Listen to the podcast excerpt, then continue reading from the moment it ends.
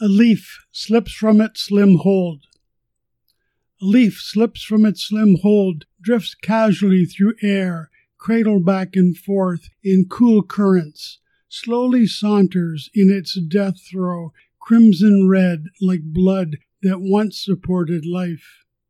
We marvel at its quick course as more victims of first frost stills the forest, casually covered in a white blanket, shroud like, the cloth encasing Jesus, taken from the cross, hid behind a rock, to reappear, some say, like leaves in spring.